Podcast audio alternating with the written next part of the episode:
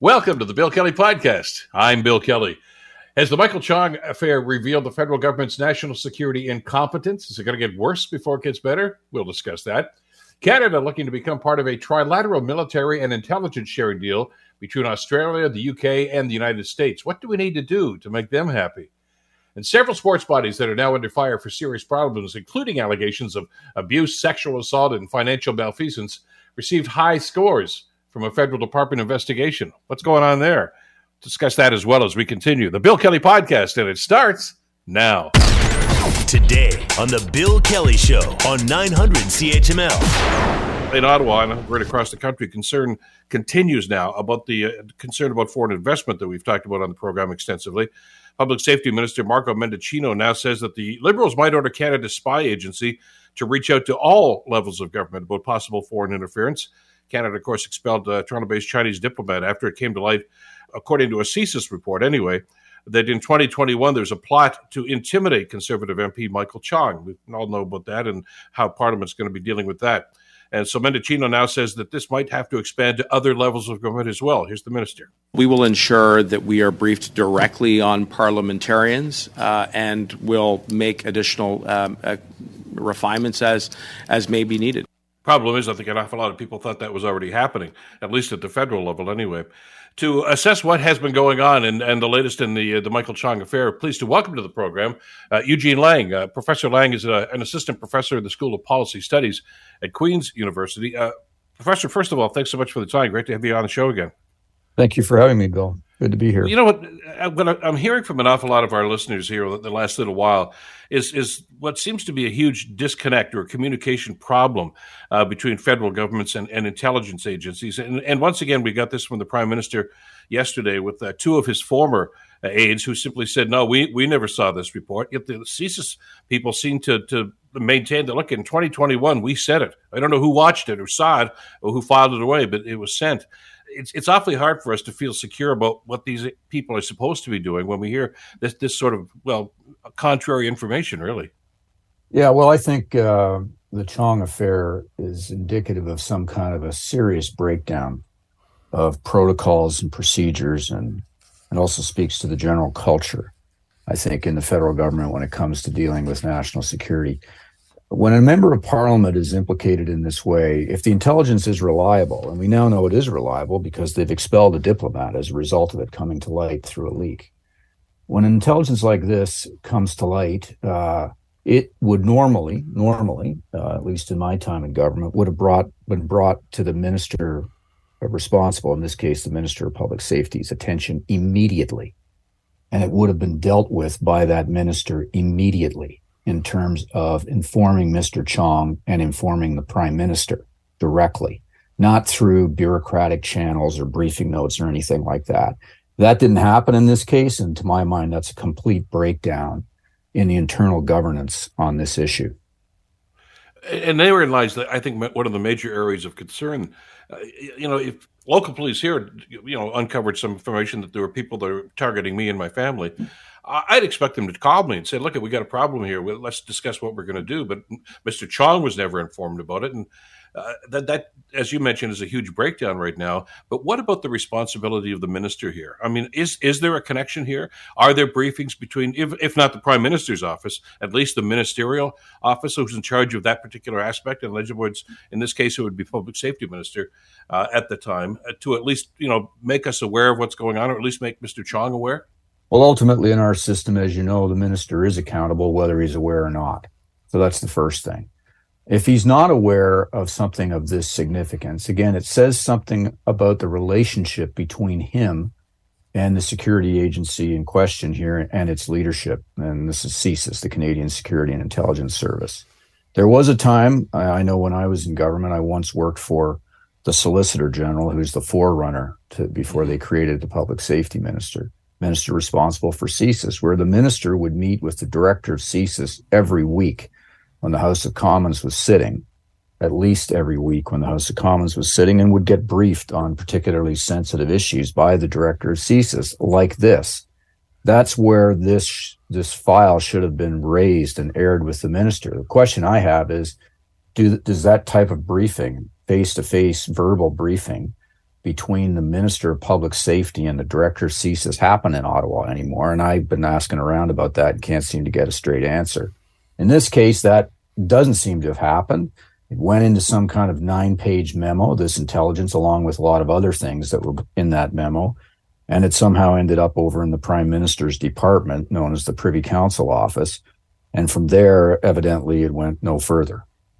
Which indicates, or at least leads to speculation, that somebody in the Privy Council's office deemed this to be not that important. Is that a fair assumption? Well, it could be. A couple of contextual factors. My understanding, and we haven't seen this memo, is it was a 9-page memo and Michael Chong was not referenced by name. It referenced MPs that were sponsors of this motion in the House of Commons, condemning the Chinese government over treatment of the Uyghur minority. But one could easily have inferred that Mr. Chong was the MP in question, because I think there were only 2 sponsors to that motion, and he was one of them. It was in the summertime, and I hate to tell you this, but Ottawa does really go to sleep in the summertime, both at the political level and in the bureaucracy. Anyone who says otherwise is simply not reflecting reality. And then the third factor here was the person who's supposed to deal with this, or in the Prime Minister's orbit, is a position known as the National Security and Intelligence Advisor to the Prime Minister. It's a deputy minister level position in that office, in the Privy Council office. And when this happened, there really was no National Security and Intelligence Advisor to the PM in place. He had retired in June. And his replacement, his full-time replacement, was not announced until January 2022. So someone was in an acting capacity. So those factors, those contextual factors, might explain why it wasn't identified in the Privy Council office as significant enough to have elevated it to the level of the Prime Minister and his office, which they say it was not elevated to that level. Again, we're getting into the realm of speculation here, but is it because there were so many of these? I mean, we know that this is what the Chinese government do. It's their raison d'etre. If anybody speaks against them, there are always repercussions. I still remember Mr. Chong speaking to that motion in Parliament. We had him on the show at the time. Right. And we talked and commented about how brave it is to do this, because they're going to come back at you. Not at the government, but at the individuals that do this. And I understand. I've got relatives that worked in government for quite some time up in Ottawa. And you're absolutely right about July and August and September up there. But this is CSIS. This is different. It's like your police force saying, we're taking weekends off, guys, okay? Catch up with it on Monday morning if somebody's breaking into your house. You expect these guys to be diligent 24/7, 365, but apparently, that's not the case here. Well, we don't know for sure. They certainly identified this as an issue. They had intelligence on this. The internal systems of government didn't seem to work, though, in getting it to the right people at the right time. And that could, in part, and probably is in part, CSIS's fault. But it's also, I think, the fault of, as you mentioned, probably the Minister of Public Safety had some responsibility in this. At the time, it was Bill Blair, not Mendicino. And this system of transferring information through the Privy Council office bureaucracy to the Prime Minister seems to have broken down. It's almost like a perfect storm, in my view. There seems to be a lot of blame to go around. I wouldn't lay it entirely at the door of CSIS.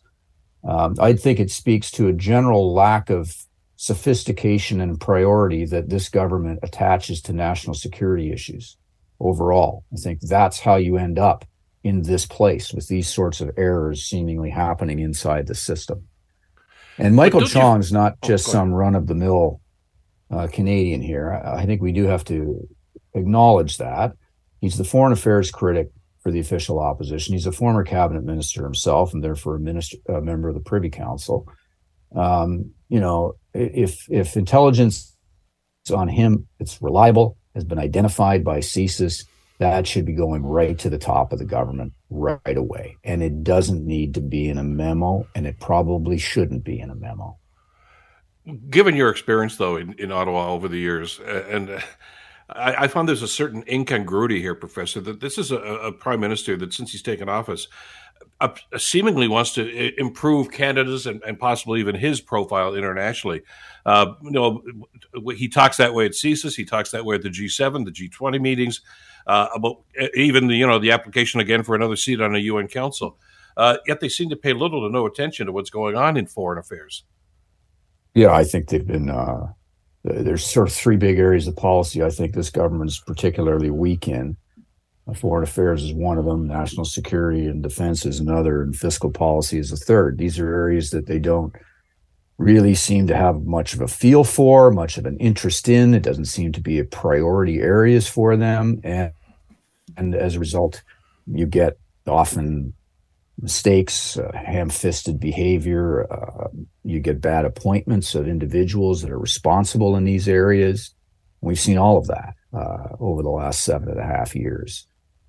So this isn't anything new. I mean, the Chong incident is obviously new, but the Trudeau government's record on foreign affairs and national security and national defense is well documented by many people. It's not been a strong record. I mean, we lost the vote at the UN Security Council, as you mentioned. In fact, Canada lost that vote more decisively than they did a few years before when we mounted a campaign during the Harper government.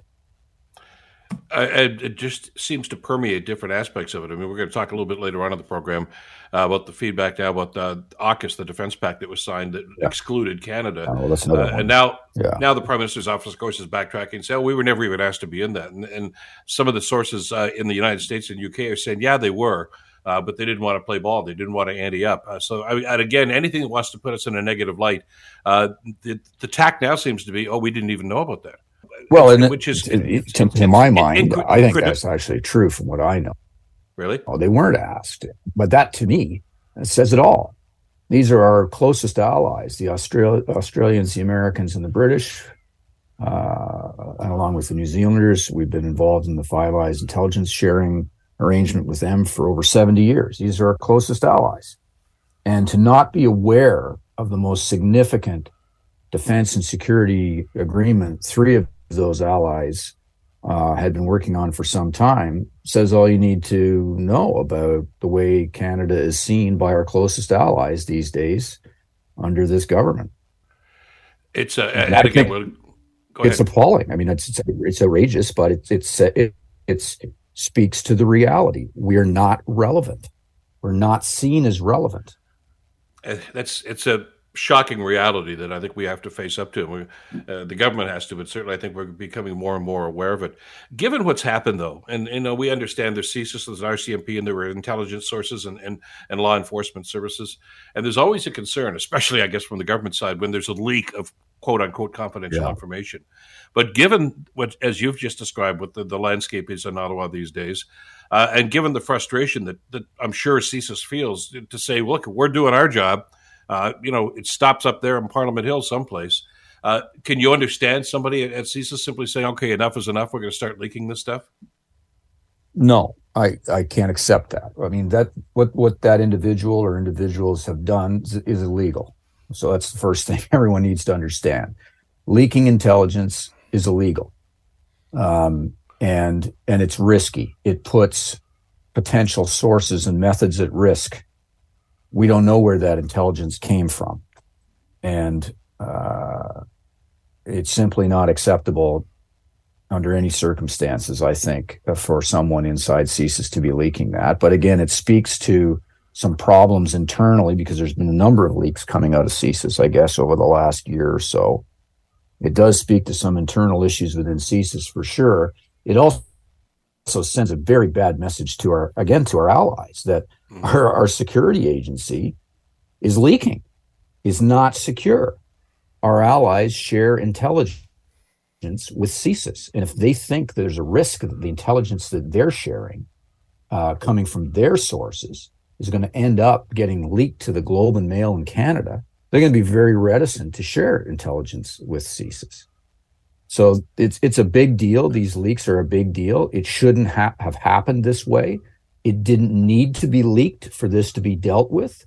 If it had been handled properly from the beginning, the Minister of Public Safety would have been advised of this immediately in June or July of 2021. He would have met immediately with Mr. Chong. He would have told him this. He would have also advised the Prime Minister directly, not through officials, not through memos. He would have walked across town and sat down with the Prime Minister and advised him. That's the way it would have happened in a normal, well-functioning system. It did not happen. And as a result, somebody took it upon themselves to break the law, leak it, and cause all kinds of further problems as a result. Is this going to get worse before it gets better? I think so. I mean, unless someone's going to have to figure out what's going on at CSIS and try and clean that up and tighten that down. And the government's going to have to get better procedures in place for dealing with this. The fact that the Prime Minister had to come out last week and say, I have now instructed CSIS to ensure that any intelligence on members of parliament that constitute threats to their safety, I guess, are brought to my attention. The fact he had to say that 7.5 years after being Prime Minister, again, speaks volumes. The culture is not in the system. He should never have to say that. Officials know this, should know this. Politicians should know this. This is table stakes in national security in any government. And evidently, it's not in this government 7.5 years in, and Canadians should be very worried about that. Absolutely. On that note, rather ominous note, I guess we're going to have to break it off. We're just really tight on time this morning. Professor, it's always a pleasure to have you on the show. Thank you so much for this today. Great being here. Thanks for having me. Take care. It's Professor Eugene Lang from Queen's University with his take on what's going on. You're listening to the Bill Kelly Show podcast on 900 CHML. We are highly interested in continuing to work with our allies, including Australia, the United States, and the UK, in terms of our capabilities in advanced technologies, in innovation, in AI, and quantum technologies. That's Defense Minister Anita Anand responding to a question from media, and which was, by the way, in response to a report that we're going to talk about in just a couple of seconds. Welcome back. This is The Bill Kelly Show, 980 CFPL London, 900 CHML Hamilton. We touched on this briefly with Professor Lang just before the break, and that, of course, is Canada's role in this AUKUS defense pact, AUKUS, A-U-K-U-S, acronym for, of course, Australia, the UK, and the United States who were involved in this. Canada was excluded. And this report that comes out and talks about this has some, well, should we say, less than complimentary things to say about Canada and its position when it comes to things like this. I want to get some feedback from our next guest on this. Thomas Hughes, postdoctoral fellow with the Canadian Defence and Security Network, joins us to talk about this. Thomas, always a pleasure. Thanks so much for the time this morning. Not at all. Delighted to be here. It's great to hear you back on air and having recovered. Well, it's good to be back, actually. I took a little time off, and we're doing just fine here. I want to reference one little piece from this report that I think captures an awful lot of the feeling that people had. And this particular part was written, actually, by one Vincent Rigby, who is a former National Security and Intelligence Advisor to Prime Minister Trudeau. And he writes, in part, the glacial pace at which Canada appears to be adapting to the realities of modern great power competition has left it far behind the curve, with consequences for both Ottawa's reputation among its allies and its ability to protect Canadian sovereignty and contribute to the global peace and stability. That's the words of somebody who used to work up here. A rather damning assessment of what's going on, isn't it, Thomas? Absolutely. It's a brutal phrase. He really has gone full throttle there. And it's in a way difficult to argue with what he's saying, and we're very much aware of the challenges in adapting to the new security environment, and Canada has not done so quickly. Canada has really struggled to, I think, in my opinion, to reconcile its self-identity with the world as it appears to be developing and the security environment that it's developing into. And that is a real problem for Canada. I feel like the report from Vincent Rigby was perhaps overly harsh in some ways, in the sense that I think the key for Canada here is not necessarily about looking at AUKUS. I think there were very good reasons why Canada did not go into that first stage of AUKUS, which primarily revolved around nuclear submarines. And the really important point is going to be what happens next, whether Canada can get into the next phase of AUKUS and how that intelligence sharing component of AUKUS intersects with the Five Eyes partnership, which is incredibly strong and is functioning extremely well from everything that I understand.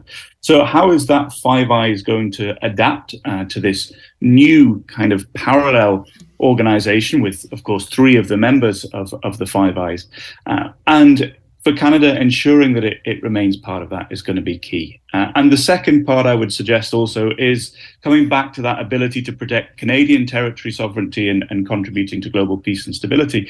We need to think carefully about what it means to protect Canadian territory and sovereignty. And a big part of that, I think, in my opinion, is committing the real spending required to modernize NORAD and to ensure that Canada's Arctic defence is in a strong position as the conversations and promises have been made to the United States.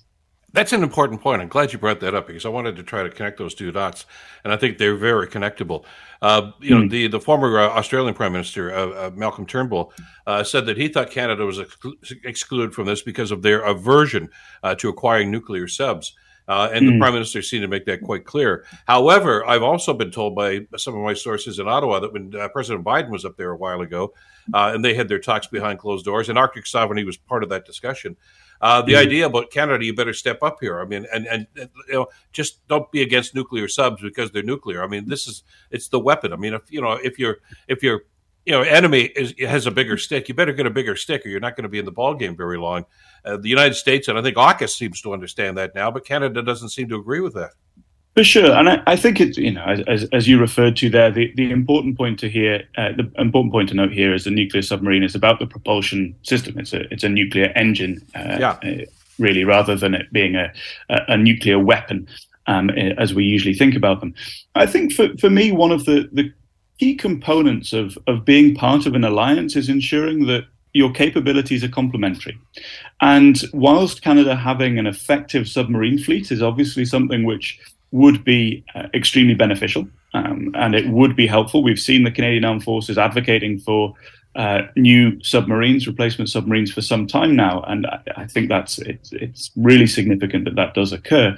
But by the same token, for me, it's really critical that Canada can think really carefully about what it can bring to the table and what gaps it can fill in other places. So not necessarily simply adding more submarines to this situation, which I'm sure would be beneficial in some ways, but saying, okay, where is Canada's expertise? What can we do with artificial intelligence? What can we do with those technological capabilities that we have and leverage those in service of our own security and that of our allies? And I think that domain awareness component, understanding what's happening in the Arctic, is absolutely crucial. And unless we have that awareness, then just buying more military equipment doesn't get us to the conclusion, the security and sovereignty point, that we really need. So I think it's critical that Canada looks at what it can provide and uses that as the real leverage here to talk to the United States in particular. Exactly as you said, there was real pressure on Canada to enhance its Arctic security. But going back to the US and say, okay, this is how we are going to advance Arctic security, and we're doing this because we're really flipping good at this. We can provide this capability, and perhaps you aren't able to provide that capability at the moment because you've got focus being pushed somewhere else. So Canada, I think I am staying optimistic and saying that Canada has a real opportunity here as well, but it needs to think very carefully about what gaps it is going to plug, and then funding those gaps significantly and quickly. But isn't part of that whole process being communicative about this and having that dialogue so they're aware of it? I mean, another former diplomat, when Colin Robertson, I find it interesting, by the way, that all these former diplomats are now speaking out on this. It speaks to me about some frustration, you know, with what they wanted to see done. But anyway, he made the point that he says the preference about not wanting to get involved with nuclear submarines, he says, was probably predicated on the fact that we feel that we have a preferred relationship with the United States. In other words, they're going to have our back no matter what. And I think I think our partners are starting to get a little tired of that answer. That maybe you don't need to build subs, but what are you bringing to the party here? I mean, you know, the fact that the U.S. has got our back because of NORAD doesn't mean that we have to or can be delinquent in our responsibilities here.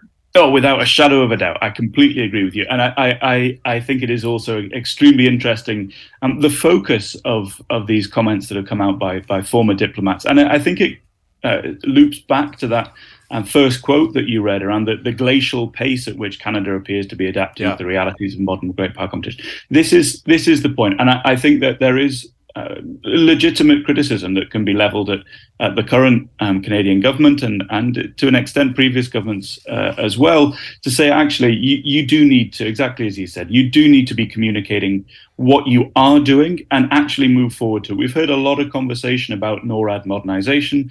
We've heard a lot of conversation around improving Canada's ability to operate in the Arctic, but let's start to see some genuine progress on that. Let's start to see the work actually being done. Let's start to see Canada meeting its promises. It's very difficult, I think, for a Canadian government not to kick the can down the road in some ways. When you just start to look at the numbers that are involved in achieving these sorts of defence goals, they are eye-watering. There's no getting away from that, and it's difficult for a government, I think, to commit to spending on defence. Particularly in Canada, when there are so many other things that that money can be spent on. And so it is a challenge, but I completely agree with you. I think the point is now we're starting to see those hints of criticism emerge in public a little bit more, and that is perhaps a sort of early warning sign, if you like, that Canada does need to start to shape up in terms of meeting its commitments. And I get that. I mean, you know, there's a political reality, and you and I have talked about that in the past, haven't we, Thomas? Mm-hmm. That you know, if they do this and if they make this commitment to AUKUS, there may well be pressure to increase that military spending, and that is going to be politically problematic. But I think what they're saying here is cross that bridge when you get to it. Okay, let's just stay in the game here and do what we need to do for the president. And we'll see just how they respond. Minister Anand seems to be on that page too, and we'll find out what next steps are going to be. Thomas, always a pleasure. Thank you so much, as always, for this. Not at all. Delighted to speak to you. That was really good fun. It was. Thomas Hughes, a postdoctoral fellow for the Canadian Defence and Security Network. You're listening to the Bill Kelly Show podcast on 900 CHML. The Globe and Mail has obtained a report about some evaluations of Canada's sports organizations. Now, we've talked extensively about this over the last couple of months for all the wrong reasons, by the way, because of allegations of sexual abuse, of bullying, of so many different things that have gone on, and some would suggest some rather questionable use of funds in some of these organizations, and they've all been called to the table at various times. But this internal analysis done by these organizations, the National Sports Organizations, which we'll refer to now as NSOs, basically says that the federal department here, Sport Canada, has actually given some pretty decent marks to a lot of these organizations that have done some rather questionable things in the last little while, allegations of abuse, sexual assault, and financial malfeasance. So is there a disconnect here? I mean, what's going on? Are they trying to gloss over this? Were they not aware of what was going on? Were they not paying attention? Our next guest might have some insight into this. I know she will, as a matter of fact. She is Dr. Ann Pegoraro, who is the co-director of the National Research Network for Gender Equity in all of sport. Doctor, pleasure to have you back on the program. Thanks so much for this today. Always good to be here. When we see a report like this, and many of these organizations that have come under, I think, you know, scrutiny, deep scrutiny over the last little while, are getting pretty decent marks from Sport Canada or Hockey Canada. I mean, you know who's these are: Canada Soccer, the artistic swimming and bobsled team, skeleton team, and when they say, yeah, they're doing a pretty decent job, and we know, and we probably have very strong evidence to the contrary. How do you read this? What's your assessment there? So I think probably mainly two things. So first of all, it's the report cards where the NSOs providing the information themselves. So Sport Canada didn't really play an active role, so NSOs rated themselves. But secondly, I think the important thing is it's like they're rating their own policies, not their actual practices, right? So we know that, for instance, like obviously through the Hockey Canada situation, that there's policies, but they were breaking those policies in practice. And so what we're seeing is like on paper, we look really good, but when we're actually running our organizations, we're still creating problems and making, you know, egregious decisions. And other organizations in a similar fashion. But isn't that like saying, yeah, hey, we have some great bylaws here. We don't enforce them, but we have some great bylaws. Absolutely. I mean, I think we just probably saw that again with Canada Soccer's elections this weekend. They would have rated high. They have, you know, extensive bylaws. But, you know, they just finally changed the bylaw that said to be the president of the organization, you had to have served on their board. So it was very insular. Now they finally changed that. But it's the reason that we ended up with a re-election of Charmaine Crooks as the board president, because there was very few eligible people to serve in those roles. So how does the government have a role in this? I mean, we've seen the headlines, and there's some very brave people that have come forward and told their stories to shine the light on this. Now we're getting into the bureaucracy of it. And I think this is where a lot of this gets muddled, simply because we don't know which department is responsible to whom. Are these rules, are these bylaws, or what about the evaluation of the actual people that hold those positions? I mean, you know, there's so much information that we want to see here, and I'm not so sure we're getting it in the fashion that we need to. No, and you know, as we talked before, I think standards like these report cards and even better are really important. But what Sport Canada doesn't do is it doesn't audit these organizations. They just accept them self-reporting.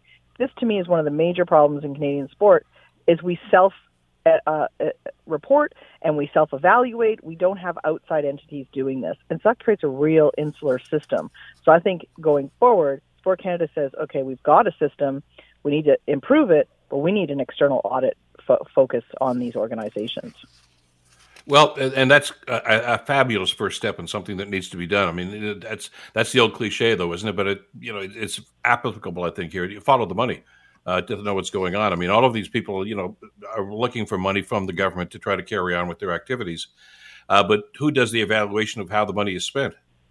Well, exactly. And this is, you know, let's be clear. It's taxpayer money. It's yours and my money that we're, you know, happy they're supporting sport with. But we want to know that the money's being put into the right areas, but also used judiciously and not used, as in Hockey Canada's cases, to perpetuate or hide issues inside their sport. So I think the Canada Soccer one's a great one too. You know, when we look at the money and follow the money, we realize they really haven't been funding the women's team.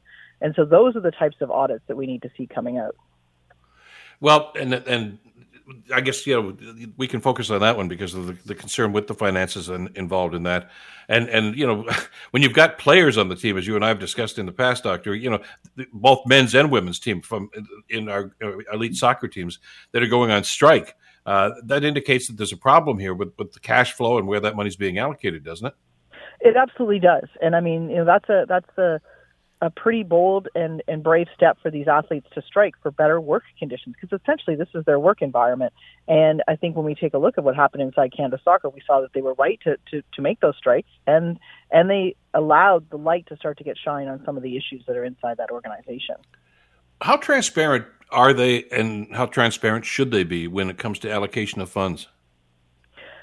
Well, if you're asking my opinion, I think they should be 100%, you know, transparent. And I actually really think we need to do what the federal government talks a lot about, which is like this gender-based analysis. We need to have a lens on it to know that if you are purporting to have equal teams, and continue with the Canada Soccer example, we need to show that you're making the decisions to fund them equally, to provide them with the same opportunities, the same staff at their training camps, the same time in their training camps. So those types of audits need to be done from both the equity side, but also from the financial side. And I think we need 100% transparency.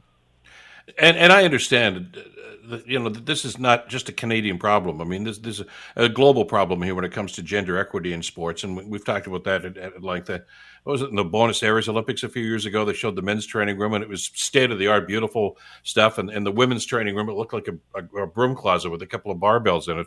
That exists. But that's not an excuse that we should be able to sit and not do what is right here in this country, is it? No, absolutely not. I think we know that we're putting funding into these organizations. We know they have the capacity to make these decisions, but they've made themselves in insular in such a way that they just keep perpetuating the same types of decisions. I think we could be a leading nation. You know, this crisis should provide that opportunity for us to become a leading nation in transparency and in equity in all of our sport. Talk to me about the role of Sport Canada in this. So, you know, we've talked, you know, the umbrella, you know, Canada Soccer, Sport, you know, Hockey Canada, all these sorts of organizations and some of the concerns that have been. But, you know, we're told, if you look at an org chart here, that Sport Canada is at the top there. They're supposed to be, you know, monitoring these organizations. Are they efficiently? I would think we're finding out that they're not. I don't believe inside their structure they have an audit function. You know, they do fund, they do some program evaluation of some of the money they put out, but they don't really have an audit function. And I do believe that the sport minister has finally come to realize that. Some of her recent comments are starting to say, you know, we need to put into our system better checks and balances and a real probably reporting system versus what we've seen here, this self-reporting that's never really checked on. Well, and I think that's part of the concern. I hate to keep going back to soccer, but I mean, there are some examples there that I think probably underscore what you're talking about here. One of them being the allocation of funds. You know, when the teams progressed, both men's and women's team progressed and to World Cup status, especially from the men's standpoint, there was an expectation that there was money coming to them because of the level of success that they had attained. And I'm just paraphrasing it. I don't want to get into all the details, but essentially they were told, yeah, but that money's already spoken for. Sorry. You're not going to get much of it. And who knew about that deal? Right. And I think that we see is that, you know, we're putting more money into sport, right? Sport Canada has increased. It needs to probably put more money into to let these organizations run. But they also raise their own money. Canada Soccer does. Maybe not as well as their Hockey Canada in terms of sponsors. So these are not small corporations anymore, nonprofits. And what we see is the need for increasing professionalism at the board level, people with actual skills to make the right decisions, not just people who have sport knowledge. And if we start changing both the people at the administrative level and on the board level and bring in people with outside of sport knowledge, I think we're going to start to see better decisions so we don't end up where Canada Soccer did, which is like, oh, yeah, we already took the women's money and gave it to the men. What about a code of conduct? I'm just throwing this onto the table, Doctor, but I mean, you know, these are people with a very responsible position, and you know, we're starting to see some improvement in some of these, the athletes, from the athlete standpoint anyway, from a performance standpoint. But the people that are selected or elected to these boards, I mean, for instance, if a member of parliament or a member of city hall, whatever it is, there's a code of conduct that they need to follow. You know, you're not supposed to accept gifts. You're not supposed to do a number of different things. You don't take, you know, money from the purse that was supposed to go to player development and say, we're going to all buy new jackets for ourselves this year.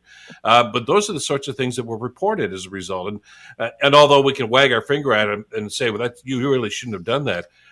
I don't know that there's an existing rule or a code of conduct that they need to adhere to. Right. I think we do need codes of conduct for board members. I think we need education and continual training for people who sit on those boards and make these large decisions. I think that we need a better selection for people who sit on the boards. All of that rolls into what you're talking about. But we should, as individuals who do sit on boards, understand that, yes, a TV should not be delivered to my house for sitting on a board. I'm doing this as a volunteer, and I should be doing it as an independent from the organization to help make the best decisions possible. So, yeah, education, code of conduct, and increased professionalism is definitely needed. I mean, they seem to enforce that at the player level. I mean, the athletes themselves are fully aware that there are responsibilities and there are do's and don'ts.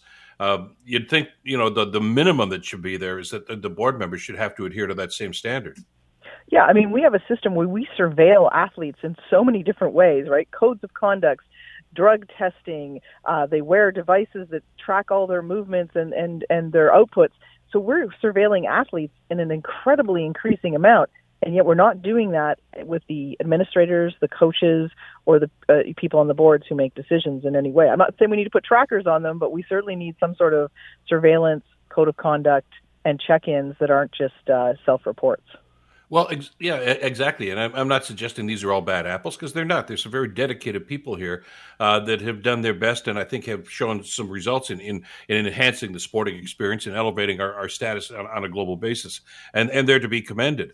But, you know, when you have numbers of stories of sexual abuse and sexual misconduct, and then you find out that same individual who the allegations were levied against is not there anymore, but in another capacity, in another area of sport, you know, we go, where's the tracking here? Where's the code of conduct? Where's the responsibility for things like that? I mean, I know the minister has suggested that she wants to look at this and revamp the system.